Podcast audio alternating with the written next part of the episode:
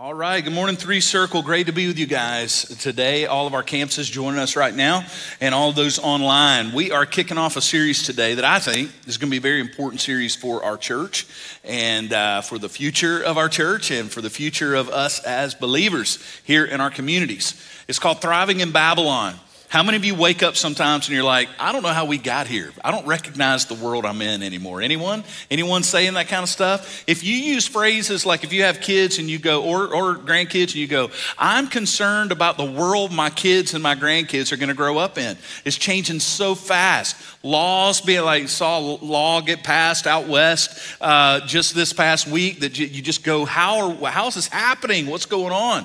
And I think we tend to believe sometimes that these things are unprecedented, that we're the first ones to deal with this. And we're not. This is not unprecedented. In fact, believers throughout the generations have dealt with these things. And so, what we want to do during the Thriving in Babylon series is equip ourselves through the Word of God to be able to navigate in a faithful way the world in which we live. Because this is the world God's chosen for us. We're here now. So I, I, I, hope you know that Dwight Eisenhower in the 50s aren't walking through the door anytime soon, okay? Like whatever world you think was great and you think, well, that's when things were good. And I promise you that your, your black brothers and sisters didn't think that world was good. Just a heads up. So there's whole sections of us that think that different times were just so great. And, and folks, we live in a fallen world. So, so believers got to be smarter than that, better than that, think better than that and for us to go, no, no, no, we want a biblical worldview. Now, what this series is going to demand, I'm going to just go ahead and start off by sticking the, the spoon into the pot and stirring it up, all right? Our authority has to be God's word. Our authority is not Fox News. Our authority is not CNN. Is that even handed enough right there? Can I just go? Can we do that? Is that all right? Your, your authority is not that podcast you listen to or the guys hammering away at whatever thing you're so passionate about. It's not your favorite Twitter person who says the things you like all the time that you, you kind of ignore the things that are crazy they say, but the things they say that are good you like. It's not whatever little bubble you like to live in. No, no, it's the Word of God has to be our authority. And that's what we're going to do during this series. We're going to come back and go, okay, what does the Bible tell us about how to live in a world like this? Now, two resources I want to tell you about really quickly uh, that are important. Number one, a resource to help us as we go through this that you can go further. One is the book Thriving in Babylon by our friend Larry Osborne. Big impact on our church. He's a pastor and an author. And what's awesome is he gave us permission to use the title for the series but if you want to go further, this book covers all the ground, and it is his best book, in my opinion, he's written a lot of good ones. And he's going to come here week four of this series to preach. So he's going to be preaching, and it's going to be great that day, and you can, you can hear even more about that. You can pick up the book at the hub. If we run out of them, and I hope we do because I want you all to read the book, then order online. And then the other thing is we do a podcast here and it drops midweek each week, Wednesday or Thursday, the podcast drops. Go ahead and get it on your phone and, and I'm always interviewing people on there, but during this series, each week we're going to dive deeper into how to thrive in Babylon. And we're going to have different unique voices, like groups of them. So this week I'll be talking to several people on the podcast, going further into the theology, into how we can do this. Okay, so let's dive in. I need to give you a quick history lesson to get us started. During this series, we're going to, there's a lot of Old Testament books that deal with the event and the subsequent events known as the Babylonian exile of God's people. That was a big deal. It's like the Exodus. Here's another one of those big things that happened that's so earth shattering in the Old Testament that it takes a lot of ground to cover it. And so a lot of guys write on, a lot of these prophets were happening around this time. But the three we're going to deal with, three books of your Old Testament, we're going to deal with Jeremiah. Jeremiah was the prophet that could see the Babylonian exile coming, and he tried to warn God's people. Hey, if you don't turn back to God, this is going to happen. He's known as the weeping prophet because of that. We're going to look at Habakkuk, one of my favorite names. I, if any of you are looking for a name for your kid, if you maybe having a kid in the next few years, I, I'm still waiting for someone to drop that one. That's a good one. Um, if you want a good, strong Bible name, Habakkuk's the one you're looking for. Habakkuk is a prophet that didn't see it coming. He tries to make sense of it when, when it happens. He tries to tell the people, here's why this happened. He's important. We're going to deal with him. And then, wouldn't it be good if, the, if in the Babylonian exile, if we could have followed a faithful person who woke up in Babylon and they, they really were faithful, but they ended up caught up in the discipline of God with their nation. And wouldn't it be cool if we could follow that person while they navigated all that? Well, we have that guy. His name's Daniel. And so throughout the series, we're gonna, we're gonna kind of dance within those three spots. Why did it happen? What happened? And then see someone actually live it out. That's what we're gonna do. So, Jeremiah, the weeping prophet, he's trying to warn Israel because remember, Israel had, had had a pretty good run. They come out of Egypt, they end up eventually in the promised land where they win spectacular victories. They end up with a kingdom, they end up with a city, Jerusalem. They end up with Solomon's temple, the great Solomon. It goes Saul, then David, then Solomon, and Solomon makes them a world power. But then things got sideways, and the people of God walked away from the living God, and they went after idols. And I'm going to tell you why that happened in just a minute, because it's the same reason it happens today. And, and so, what's going to happen is God is going to allow to discipline his people this godless, powerful, but horrific nation called Babylon to take them over and take them into exile. And it's a disciplinary measure to get his people to turn back to him. Babylon's mentioned in your Bible over 200 times. It is a nation in the Old Testament, but it's also an idea. It becomes symbolic with evil, wickedness, Satan, uh, idolatry. It's used throughout the New Testament, this idea. And so we can say that the same thing that was happening in Babylon then happened in the Roman Empire. The early church lived it out. It's happened throughout the ages at different times, and we see the spirit of Babylon still to this day. This rebellion against God, this turning against God. So Jeremiah, the weeping prophet, is trying to tell God's people what's going to happen. And in doing so, God is speaking directly through Jeremiah. And here's what God had to say to his people before the exile Jeremiah 2 5. Thus says the Lord, What wrong did your fathers find in me that they went far from me and went after worthlessness and became worthless? Now, the Bible is always trying to reveal God to us. What does that tell you about God? Well, can you hear how personal he takes it when we walk away from him, when we turn to other things? It's personal for him. So if you think God, if you're agnostic and you think God just kind of stands over here and lets the world happen, but he doesn't really interact with us, well then that's not that's not what this says. This says God takes it personal. He's intimate with us. He says to Jeremiah, "Go ask the people, what did I ever do wrong to them that they would ever walk away from me?" I rescued them from Egypt. I provided for them in the desert. I gave them the land. I gave them victories. They wanted a king. I gave them a king. Over and over again, I have been faithful. Tell me one promise I've never kept to them. Tell me one time I've ever broken my word. Couldn't he ask us the same question? Couldn't he ask our nation the same question, the modern church the same question? And he says, Why would you walk away from me watch this, after worthlessness and then become worthless. In other words, that's what it does to us. Twists us, changes us when we do that. He goes on, verse 11. Has a nation changed its gods? That's it. There it is. That's what they had done. They had changed its gods. Look at this indictment. Even though they're, they are no gods. In other words, he says, I'm the only God. So any other thing you're calling God is not God. But my people have changed their glory for that which does not profit.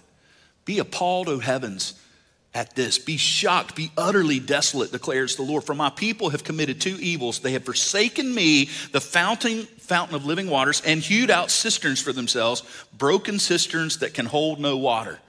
You hear what he's saying? He's saying, I'm the living water. Not only did they reject me, they've gone and tried to make their own little gods, little cisterns that are broken, they can't even hold water. Now, I just, before we move on, I want you to feel the punch of a personal living God. Because I think, much like Israel, we can get into, oh, we just live in life and our vacations and our kids are in school and, and baseball and soccer and we just live our little lives and I'm in it too. We're just living our little lives and we forget, hey, God is a real and living God. He cares about us, He has commands, not suggestions. He's a king, He wears a crown. He's authority in our lives. The Israelites had become far too comfortable and began to just do their own thing. And God takes it personally. And what we see here, write it down, is that the Israelites had traded the living God for false gods. And here's very important for you to understand. If you get into the history of it, read the book, you'll see more about it. They had specifically traded him for gods that would allow them to live the way they wanted. That's the big kicker. Why do we turn away from God? Why did Israel turn away from God? Because the living God tells you what to do. And we don't like that. The living God tells us what to do. And so, so what Israel did is they said, hey, if we make our own gods, we can do what we want to do because we'll just make our God like what we do. That, that was what the Babylonians had done. That, that's what the Baal worshippers had done. They made gods that fit what they wanted. And by the way, your version of Christianity that doesn't match with the Bible is just as godless as Baal was in the Old Testament. Your version of Jesus that's not the Jesus of the Bible, you know the one, the one that we come up with, the Jesus that's all, man, give me a granola bar. It's all good. We just love who you love, man. I love everybody, man. You know that Jesus? Hey, the Jesus that never tells you what to do, the Jesus that's okay with you doing whatever you want, living whatever you want to do, doing marriage how you want, sexuality how you want, doing everything you want. That Jesus, that's not Jesus. You made him up. You might as well have a little bobblehead doing like this in your car all the time. Let that be your God. Because our God actually tells us stuff, doesn't he? He has authority. In Jeremiah 2 21 to 23, he says to his people, I planted you. Listen to this terminology. You'll, you'll remember that Jesus will use the same language talking to us about vine and branches. I planted you a choice vine, holy of pure seed. How then have you turned degenerate and become a wild vine? Though you wash yourself with lye and use much soap. In other words, he's saying, y'all, y'all are trying to be religious. You're trying to come up with your own little religion. He says, The stain of your guilt is still before me, declares the Lord God, because we all know we can't wash ourselves, right? Verse 23. How can you say I'm not unclean? That I've not gone after the Baals? That's false gods. Look at your way in the valley and watch. He's going to he's going to give an illustration for what his people look like now to him. Know what you have done. You're like a restless young camel running here and there. And, and the original language tells us what that is, and I'm going, to, I'm going to help you understand what it is because we live, live here in the South where there's a lot of hunters. How many hunters do I have in the room? Just raise your hand, you hunters and outdoorsmen and all that. So I grew up doing that. I like to be in the woods. And there's something that we all know that happens every year. So at the beginning of the year, and this is the way I see it playing out, okay? In my mind, I see that all the deer get together before deer season. They're hanging out. And all the big bucks, they walk in, right? They're the uncles, the granddads, and they got all these young bucks, little bucks, little spikes, little bitty bucks. And they say to them, hey guys, we are very loving, the gentlemen of our tribe here, and we want you guys to have all the food at the beginning of the season. So we're to hang back because we've, hey, we've lived. I mean, look at these horns. You guys, we want to take care of y'all. Y'all go out and eat and enjoy yourselves. And then the boys are like, man, these guys are awesome. And as they roll out into the patches, big bucks are looking, looking at each other like, mm, these guys. And so that's how it goes for a few months, right? And those of you who are hunters, you know, you got these little bucks coming out. They're all, everything's good. You never see the big boys because they're all hanging out back, back in the woods. But we all know there's this time of the year that happens when the big bucks lose their minds. And it's the only way you ever see them. The rest of the time, they're all coming out at midnight. There comes a time where when the sun's out, they're out. Sun's out, guns out. Here comes the big bucks. And, and it's because they're looking for a girlfriend. Their biology clicks on them. And like animals do, they, they just go crazy. They're running all over the place. I've been in the woods before and seen just big bucks just, just running as hard as he can. It's almost like he's looking at me. I've made noises before and they're like, hey, and keep going. What's going on? Watch this. God says to his people, That's what you're like. He says, You're like a camel in heat. You, are acting like animals. Can't control yourselves. You have urges, so you run after your urges. That is the culture of Babylon. That's the spirit of Babylon. It was going on in Israel then. It goes on in our nation now. If I've got an urge, I go fulfill it. I want it, I go get it. We run. Well, that's what I want. I got to go have what I want. I can't control myself. Love who you love. Have your version of truth. That is the world we wake up in, isn't it? And so God brings his indictment. God will not share his throne. Just know that, write it down. He will not share his throne. When you belong to him, when you are his children, he will not share his throne.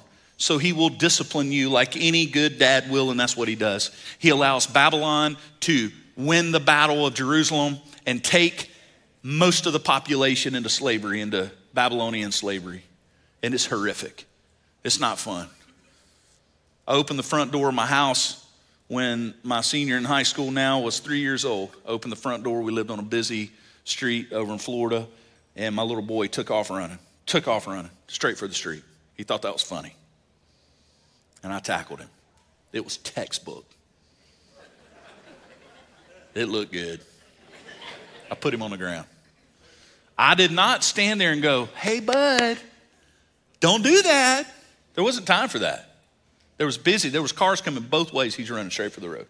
Uh, I didn't say to him, hey, buddy, there's a corner with your name on it. If you don't stop running, stop it. No, I didn't do that. I also didn't say, well, son, far be it from me to stand in your way of what you want. Clearly, this is what you want. Love who you love, man. Do what you do. I'm not going to stand in your way. I'm just going to cheer you. I'm going to cheer you on to do whatever your heart desires. No, I didn't do that. No, I tackled him. Three years old, he's crying. Ah. He and I both tumble in the yard. And most of you in this room would say, Well done, Dad. Well done. Because if not, you know, he's not graduating high school this year. He's on the front of some Corolla that was coming down the road. Seriously, because that's what was about to happen. I didn't have time for all that. Because I loved him and would give my own life for him, I had to grab him fast. Literally grab my son and fall on the ground before he hit that road. Because I'm a, I'm a dad who cares about my son. Why would God let the Babylonian Empire take over his people for 70 plus years? Because he loved them. And because he knew exactly what it would take to turn them back to him. This is how God works. Now, the problem is there are people who get caught up in that that are faithful, that love God. The church gets caught up in the judgment that goes on, and we're seeing a lot of that happen right now. Okay? We get caught up, and you're like, well, why? Why are we in the middle of this? Worried about the world my kids are going to grow up in and all that. I just want you to know that God, not only did He allow His people to go into exile for disciplinary purposes, but He also gave them a roadmap for how not just to survive, but how to thrive in Babylon. I want you to know that. Not just to survive it, but how to thrive in it. And that's where we're going to spend some time. Because remember, Jeremiah is going to tell us what's going on, but Daniel's going to live it. We're going to see that in a minute. Habakkuk's going to help us understand. But the first thing we get, Jeremiah is warning the people, warning the people, warning the people, and then we know that the exile happens. Nebuchadnezzar's going to come and win the battle, and it's going to be bad. He's going to tear Jerusalem to the ground. But before that happens, Jeremiah, God says, okay, I'm going to do this, and here's what I want you to tell my people. When they wake up in Babylon, here's my roadmap for them. Oh, now we're getting somewhere, aren't we? Wouldn't you all like to know? What do we do when we wake up? In a Babylonian type world, which is what we're waking up in. And and we want to run to Facebook and blast the world and, and shout at the government and take down the leaders and get mad about it and build our echo chambers and run to our little news channel or our little podcast or listen to our news talking head. And let me just help you here. Whatever news talking head you like, it's all come out. There's information out there on both sides. They all, after about seven o'clock at night, if that person's on TV talking to you, they're making millions on top of millions, keeping you scared and mad on every side. So I want this to be my truth. Amen, church? God, what do you say to us when we wake up in a world like that? Here's the roadmap Jeremiah 29, 4 through 7. Thus says the Lord of hosts, the God of Israel, to all the exiles whom I have sent into exile from Jerusalem to Babylon. We're going to have a whole day on that phrase. Who, who did he say sent them? Who was it that tackled my son in the yard that day to keep him from being run over in the highway? His daddy. Who sent Israel into exile into Babylon? Their daddy did. That's right. And he owns it. But he says, To all of you exiles, you're waking up in Babylon in that terrible world. Here's what you do. Verse 5 might surprise you. Build houses and live in them Plant gardens and eat their produce. Take wives and have sons and daughters. Take wives for your sons and give your daughters in marriage, that they may bear sons and daughters. Watch this multiply there and do not decrease, but seek the welfare of the city where I've sent you into exile and pray to the Lord on its behalf, for in its welfare you will find your welfare. I see nothing about going on to the Babylonian Facebook and blasting Nebuchadnezzar. See, that's where this will make you uncomfortable because sometimes God doesn't agree with us. He's got a different plan. But what I see here is hope. I see here a hopeful plan. What in the world's happening here? His, his people wake up in a horrific world, and you know what he tells them? Listen to this, write it down. He commands his people to go live full lives to his glory inside of that bad situation. That's what he just told them to do. Think about this. God can do more than one thing at once. You, have you, heard that phrase, uh, can you walk and chew bubble gum at the same time? Okay? Well, God can, trust me. And He can, watch this, discipline His people while also turning where they are into a mission field. So, what was the darkest place on earth during this time? Oh, it wasn't even close. It's Babylon. Babylon is satanic. And what does God do? God takes his people, the light on this earth, and puts them right in the middle of it to discipline them and teach them. But also, what he says to them is not only are you going to learn to turn back to me, you're going to learn to live for me in a dark world. By the way, this isn't new. What did he do with Joseph? Joseph ends up in Egypt, and does he say, Get out of there as quick as you can? No, he leaves him there. And he says, just keep shining bright. I got you. I got you. Just keep being faithful. I got you. And before long, Joseph's like, whoa, I'm the vice president. Okay? And here, and Dan, Daniel and his boys are going to do the same thing. Now, before you think that what I'm telling you is, because you may walk out of here and go, great, Pastor Chris, Pastor Chris is going woke. He doesn't want us getting mad about anything.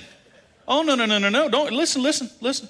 And I use that word, I would never use that word except I knew it'd get a reaction. Don't worry, I don't use that word much. Because let me help you here. Because definitions, it's all subjective. Nothing means anything with all that. I want the word. Give me the truth. I don't want to, I don't want to toy around with all that stuff, okay? But, but here's what I want you to understand. I want you to understand that if you think Daniel and his buddies are weak, then you don't know what it's like to be thrown into a lion's den because you stood for your faith. Oh, he knows how to draw the line, and he will draw the line. Do you think old King Nebi, old crazy Nebi, is going to throw Shadrach, Meshach, and Abednego into a fiery furnace because they were following his orders? Oh, they know when to draw the line. What you're going to see is that when the fight came to them, oh, they're willing to fight. They just didn't go looking for it. They stood when they needed to stand. But otherwise, they were going to be faithful and live full lives in front of their captors.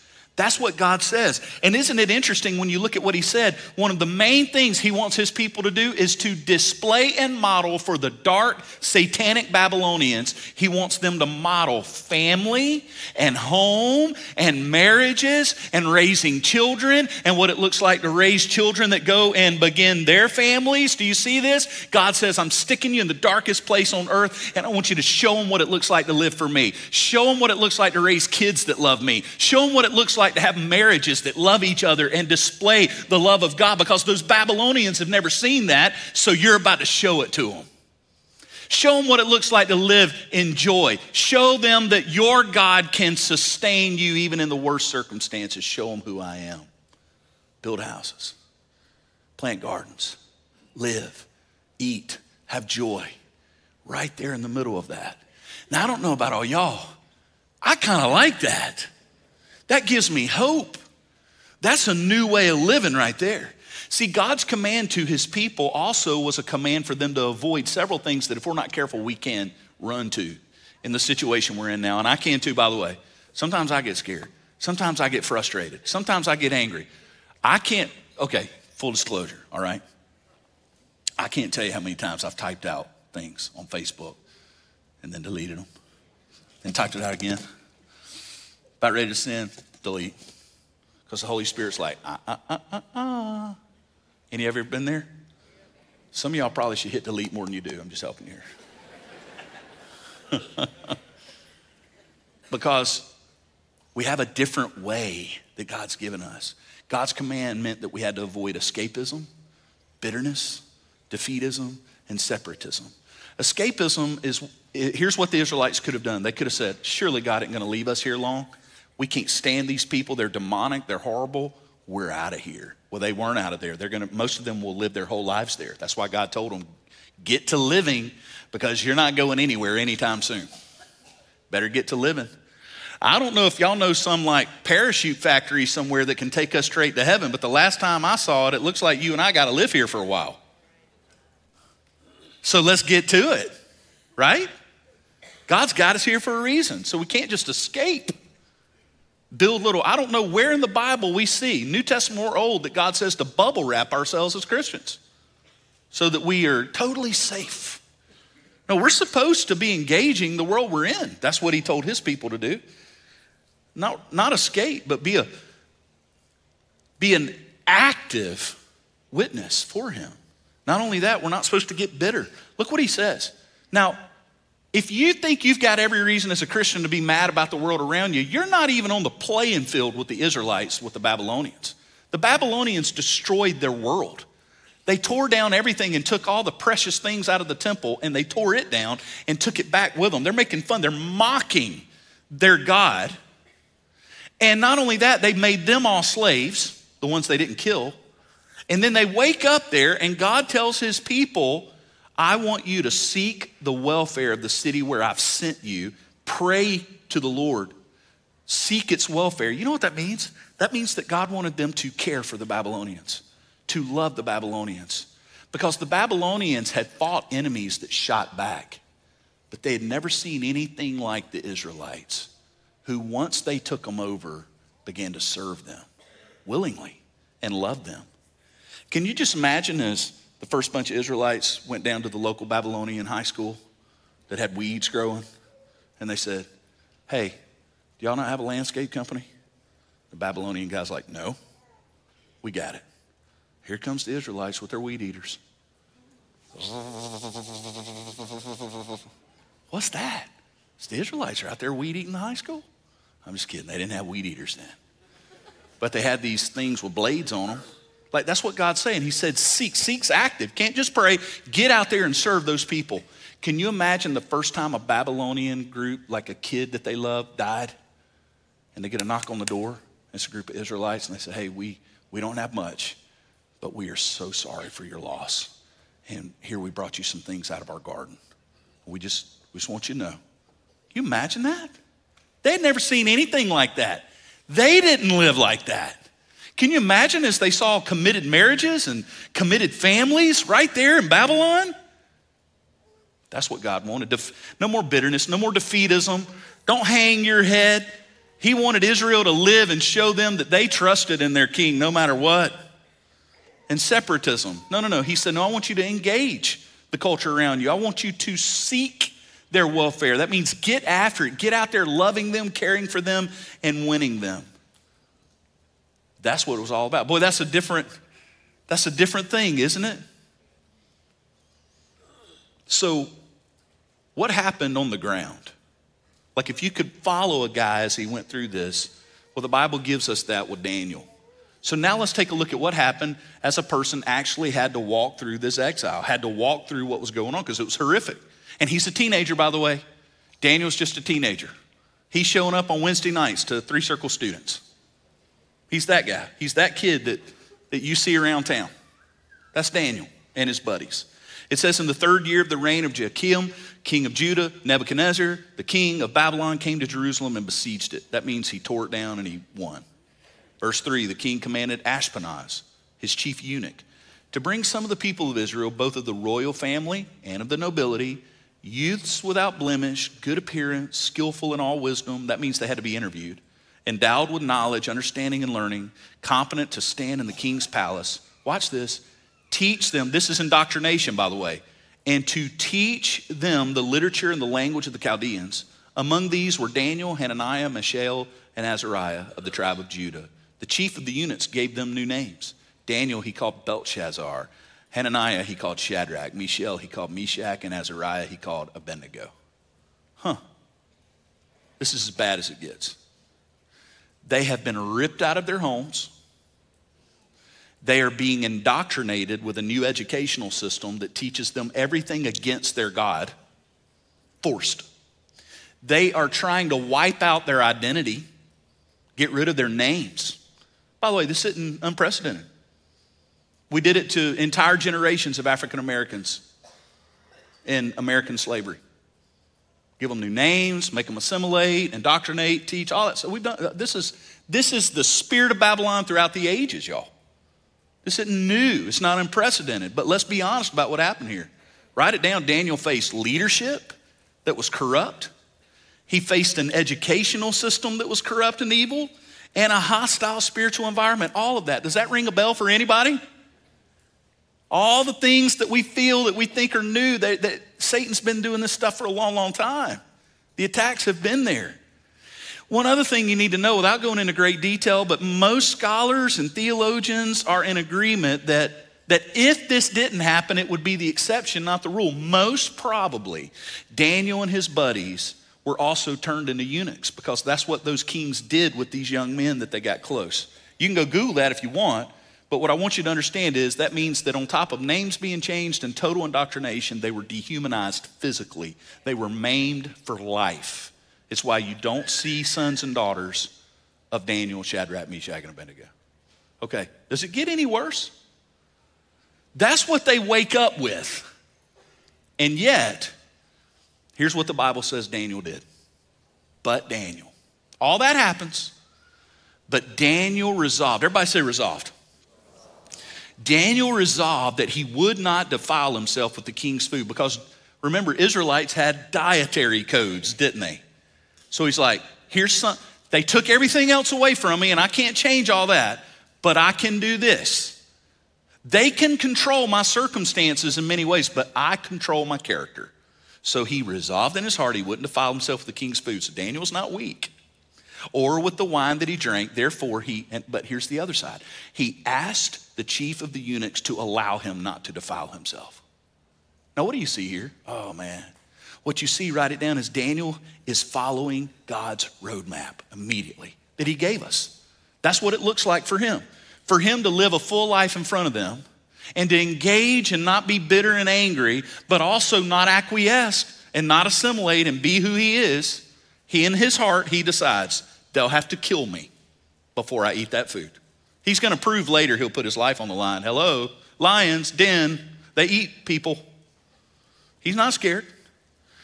But instead of just going, hey, I won't eat your food, you bunch of demonic Babylonians, instead of going on Facebook and going, Daniel, after all the horrors, goes to the head eunuch, by the way, who would have been the one who ordered it all. He's the one that ripped away his identity and maybe more. And he looks at him and he says, I'm asking you with respect, please give me permission. Does that make him weak? Does that make him not, not strong? You're not fighting hard enough? No, what it makes him is faithful. Because he looks at that eunuch and he's saying, I'm not eating your food. You have to kill me. But I'm not going to start there. I'm not looking for a fight. What I want to do is treat you with respect. I'm asking you to treat me with some. And do you know that the eunuch grants his request?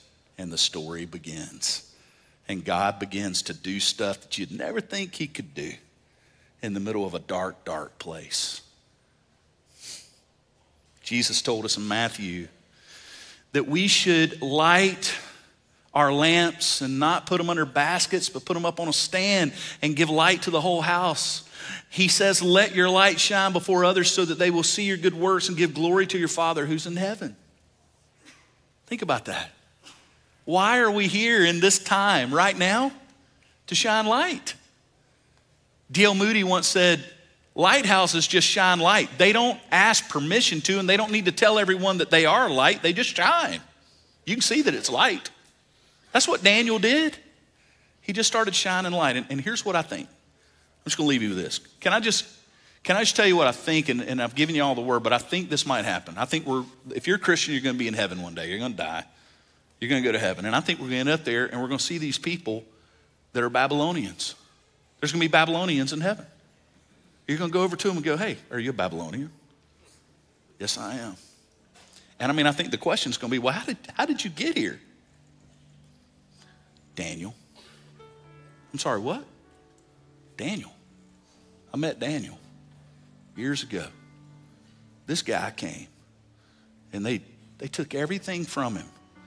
And we watched that guy never break. And he loved us and he cared for I'd never seen anything like it.